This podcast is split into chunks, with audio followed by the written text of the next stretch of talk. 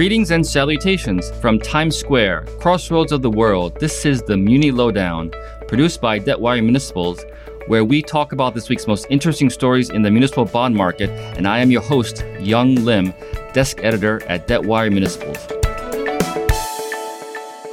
Good morning, everybody. Welcome to the Muni Lowdown, the podcast produced by Debtwire Municipals.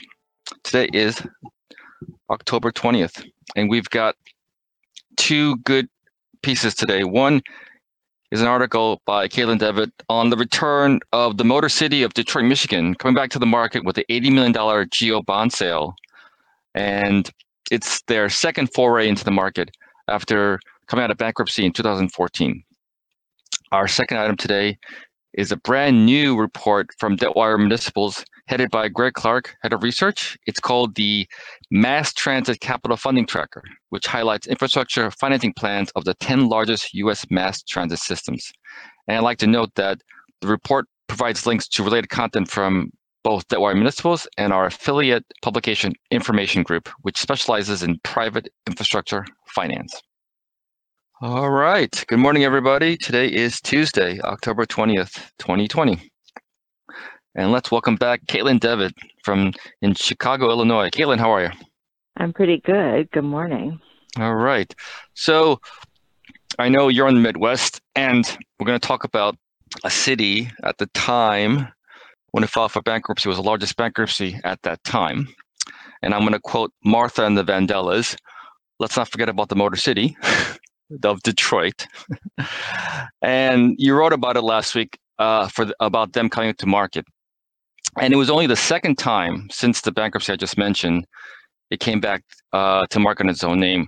How did the city do, and how did the city tell its story to investors? Well, and I'm wearing my um, Detroit versus everybody sweatshirt this morning in honor of the Motor City. Well, like you say, it was the only the second time they've come on their own kind of geo credit since they came out of bankruptcy in twenty fourteen. And of course, they're coming, you know, during this pandemic time or, you know, uh, so that's added sort of an extra stress. They talked a lot about, with investors, they talked a lot about um, how they were able to manage through the pandemic very quickly. That was when um, I interviewed the C F O ahead of the deal. That was something that he really talked about a lot. If you remember, Michigan and Detroit was hit hard early, like, you know, around the time New York City was. Not as badly as New York City, but they definitely saw, they were definitely uh, saw a lot of carnage in the beginning with COVID. And the C F O said that, you know, he thinks Detroit reacted as quickly as any municipality in the country to deal with it. The pandemic, they they estimate blew a four hundred million dollars uh, deficit in the fiscal twenty and twenty-one years. So the administration offset that with a series of cuts, and they stopped spending on blight, which was, you know, which is one of their big priorities. So they suspended spending. They used their reserves. They made some cuts. They did a bunch of stuff. And so they promoted their fiscal twenty results and their twenty-one projections despite the pandemic. That was a big thing that they were talking to investors about. Also, how they're able to manage their long-term liabilities.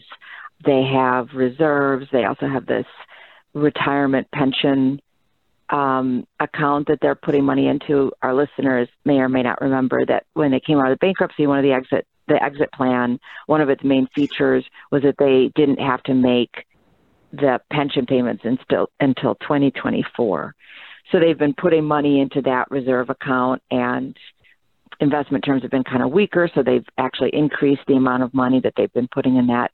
So all these sort of conservative um, financial decisions that they've been making, many of which they have to make because they've been under financial oversight since the bankruptcy, is something that they promoted. They also talked a lot about their economic development projects. There's a bunch planned for the city. The roadshow included several pages at the end. I think it was sort of an appendix, several pages of economic development projects planned, including there's a proposed four hundred million dollars Amazon distribution warehouse that is expected to come and bring a lot of jobs to the city.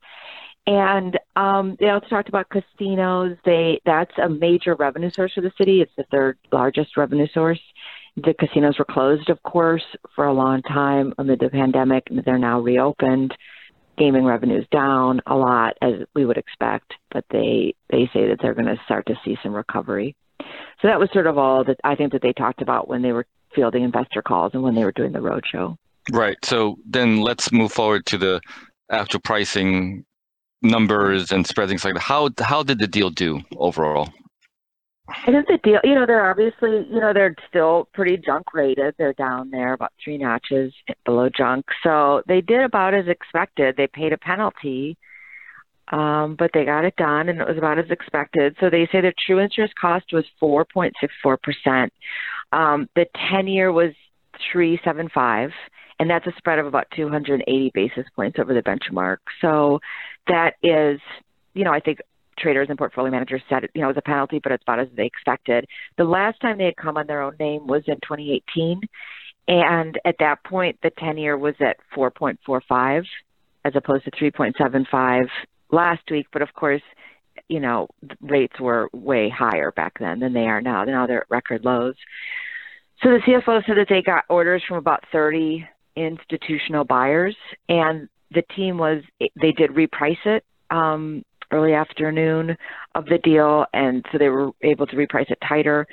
The spread came down by about sixteen basis points on the long end. There was a couple of long-term bonds in twenty forty-five and twenty fifty, so it came down about sixteen basis points and then about five basis points on the ten-year. So... So they did about, you know, as expected. They paid a penalty, two hundred eighty basis points, but um, but they got it done. Right, right. And we're, we were talking about that. This is the second time now. After last week, I hear something about they're coming to. They might have another borrowing on tap in the future. Right. So they. The voters are going to vote on a um, two hundred fifty million dollars authorization for blight removal in November. And because we have an election coming up in November, in case you forgot. Um, so that'll be on their ballot. And like I said, blight removal has been a priority for this administration. And they have about sixteen thousand structures that they want to either rehab or demolish. And so if voters approve that, they, they would bring one hundred seventy-five million dollars as soon as this winter, so either, you know, later this year or early twenty twenty-one, and that would be the same credit, you know, their their U L T G O credit. They would bring that, and then I think they would have another fifty million dollars that they would do in twenty twenty-two. They actually have several planned borrowings for sort of small, under one hundred million dollars for the next several years after that. But the first one, if voters approve, is there they would do this one hundred seventy-five million dollars pretty quickly. Okay, interesting. So I know the story that you wrote talks about high yield and unrated deals. So let's let's let's sort of transition over to a different story that you wrote with Kathy O'Donnell, uh, also from, from Debtwire, obviously, about Brightline West. And tell us a little bit more about that deal and where what's the status of it right now. Well, we were writing about that last week because um, the the deal was expected to come last week. It's the largest unrated or junk municipal deal to date. It's about three point two billion dollars, and it's for a high-speed electric train that would be built from Southern California, from a town in Southern California to Vegas. And you know, we've been watching this for a long time. A lot of people have said, "Oh, it's going to be sort of a test of appetite in the high yield market." Um, Morgan Stanley's the main the the main underwriter. They've been shopping it for weeks. And they there was a wire out that was saying that they were going to price it last Wednesday, but it didn't happen. Now it's on the day-to-day, is the latest. Mm-hmm. The yields that they were offering for a long time were in the plus seven percent range, seven and a quarter, seven and a half. Right. But, you know, they offered new terms last week, which seemed to indicate that they needed to sweeten the pot for a lot of investors. They threw in a lot more equity, like a total of five hundred million dollars altogether. That brings up their contribution to about a third of the capital structure. And they offered some other sweeteners. The total project is about eight point four billion dollars, so it's a big project. Mm-hmm. And it's now on day-to-day, as I said, so we'll have to see if that's enough, what the terms that they got done last week. They have until about December first. They have kind of this deadline on December first, so we're keeping an eye on it to see how it goes this week.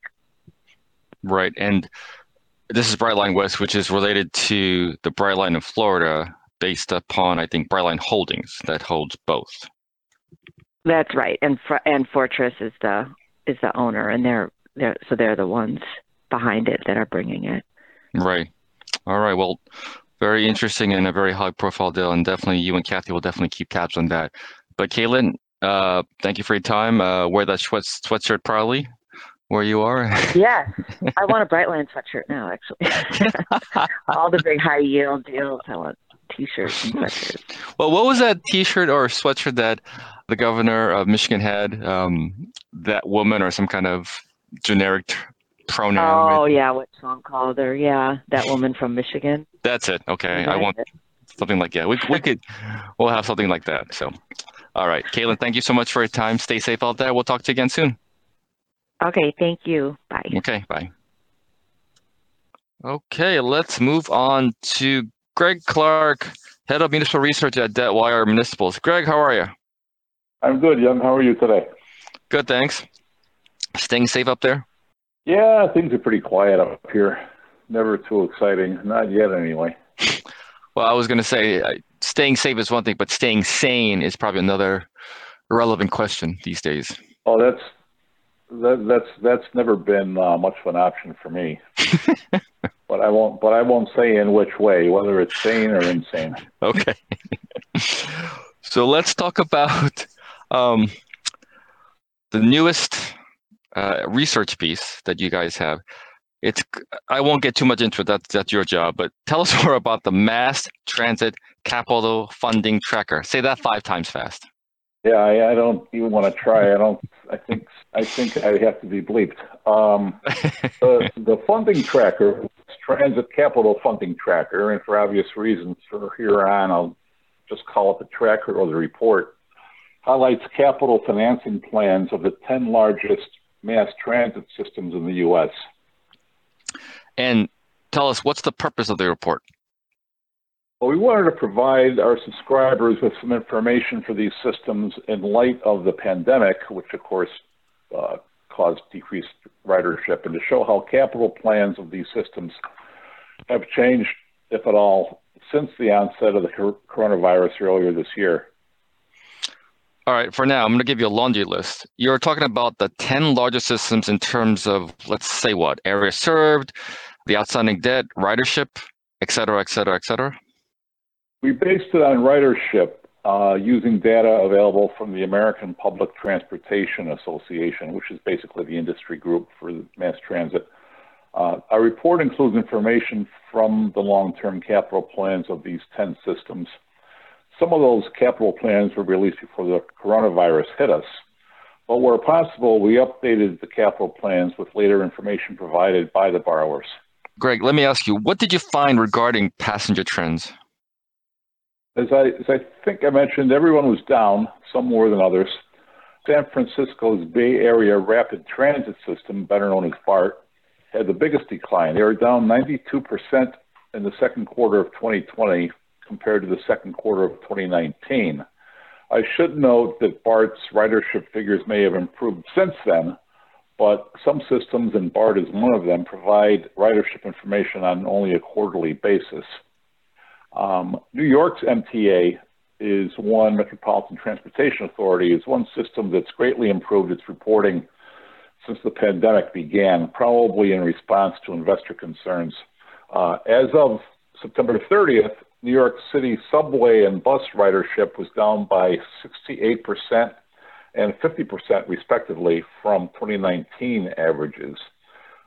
Uh, passenger counts on the M T A's two commuter trains were down by roughly seventy-five percent as of the same date, and traffic on the M T A's bridges and tunnels were down was down by only uh, twelve percent. What other types of information did you uh, provide? Well, in the report, we provided details on federal funds received under provisions of the CARES Act, which is the Coronavirus Relief Act passed by Congress earlier this year. Uh, additional funds have been requested by transit operators, but as our listeners are aware, that situation as of today anyway is still in flux. Right, definitely. Okay, so what about, tell us about capital plans. Some borrowers were more specific than others about what will change. Uh, just as an aside, everybody who follows the muni market to any degree knows that disclosure practices vary widely. Uh, some borrowers, uh, not just in this sector, but in other sectors, provide a lot of information. Some um, don't even provide annual financial statements. But anyway, uh, the New York M T A, for instance, put its capital plan on pause. On the other hand, the Los Angeles County M T A said in August that COVID-related problems would have no impact on its ability to continue its construction of major projects. And some other borrowers said they were still studying the issue, and they'd be, they'd be providing more information uh, in the current fourth quarter of the year. So I saw in the report that you included information for one of our affiliate publications. Yes, for additional context, we included links to reporting not only from Debtwire Municipals, but also from Information Group, which specializes in private infrastructure finance. Was there any particular reason to add that uh, information? Yeah, we felt that information in the report would be of interest to information subscribers, as some of the transit systems might be considering public-private partnerships for their capital projects. I see. Greg, is, well, last question. Is there anything else to add to all this? Yeah, as readers of the tracker might find interesting our previous study of U S mass transit that was published this past March. That report includes, among other items, sources of payment for bonds issued by mass transit systems and their related entities. In some cases, the uh, transit systems use capital monies provided by the state, which in turn is uh, supplied by state bond issues. So we we uh, we included bond issues such as those in addition to those directly payable by uh, a given transit system. Very good. Greg, you've had a busy time. You've this is a new report that you guys are publishing. You've had a you have a daily, I would say, infographic called Ion Data, which looks great. So busy time for you guys. Yeah, thanks, Young. It's uh, it's been interesting. All right. As always, Greg, thanks for your time. Stay safe out there, and we'll talk to you again. Anytime.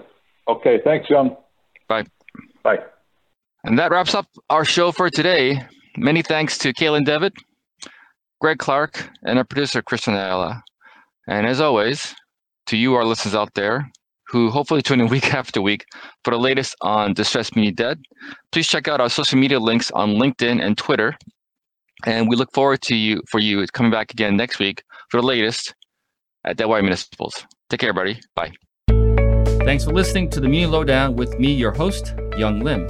If you want to know more, subscribe to debtwire dot com and follow us on social media. Please leave comments, rate, like, and share. Join us next week when we talk about the latest in the municipal bond market.